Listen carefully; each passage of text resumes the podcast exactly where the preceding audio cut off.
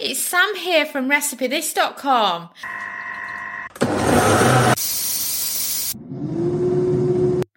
Today's kitchen gadget recipe, well, as you've guessed for this time of year, is Soup Maker pumpkin soup. I absolutely love pumpkins. I'll eat them any way you give them to me, and I just love it when it's pumpkin season.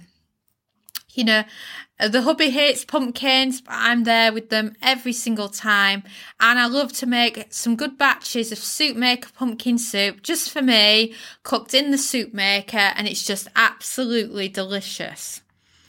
Uh, from a meal prep point of view, I would recommend peeling and cubing loads of fresh pumpkin and then just having a bowl of it on the go in the fridge, because it's brilliant for quickly putting a soup batch on with.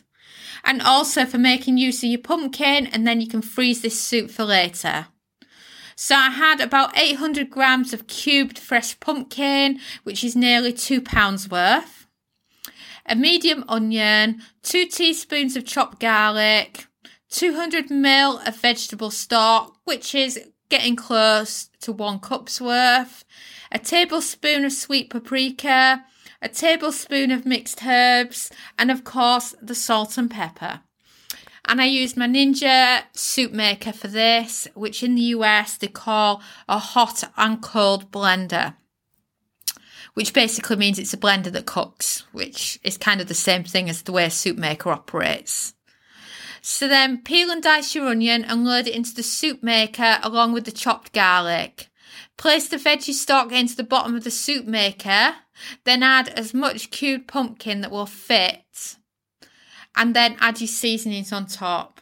The way I say as much cubed pumpkin that will fit, it's because soup makers are very different in sizes, and if you're using a smaller one to me, then you might not be able to do as much pumpkin as we've done.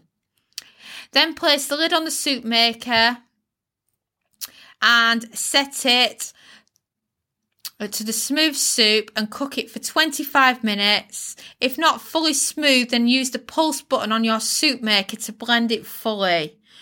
Right, the difference there between using like the Morphy Richards soup maker, which is very popular, and the Ninja one is that they've got different time settings on them, and the blender's so much better on the Ninja. So let's say you're using the Morphy Richards one, you can cut, um, well, cancel the soup at twenty-five minutes because it'll be done by then, and then just put it onto the pulse setting to blend it. And similar with the Ninja, because it only takes twenty-five minutes, and I can't be bothered to wait the extra five minutes depending on which soup maker I'm using.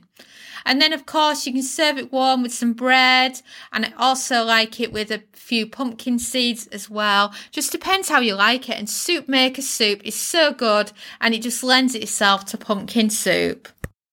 Thanks so much for watching, and don't forget to subscribe to the Recipe This family. You can find us on Twitter, Facebook and Pinterest. We also have a weekly newsletter at recipethis.com forward slash newsletter where we share with you our latest kitchen gadget recipes, what we're cooking in the Milner kitchen and so much more. As well as this, we recommend that you subscribe to our YouTube channel, and then whenever we have a new video, you will be the first to know. And if you want to know about all our future videos, then I recommend you hit the bell for instant notifications. But even better, we now have a podcast. It's called Magic With Gadgets. Simply search Magic With Gadgets on your favourite podcast player and you'll find us there.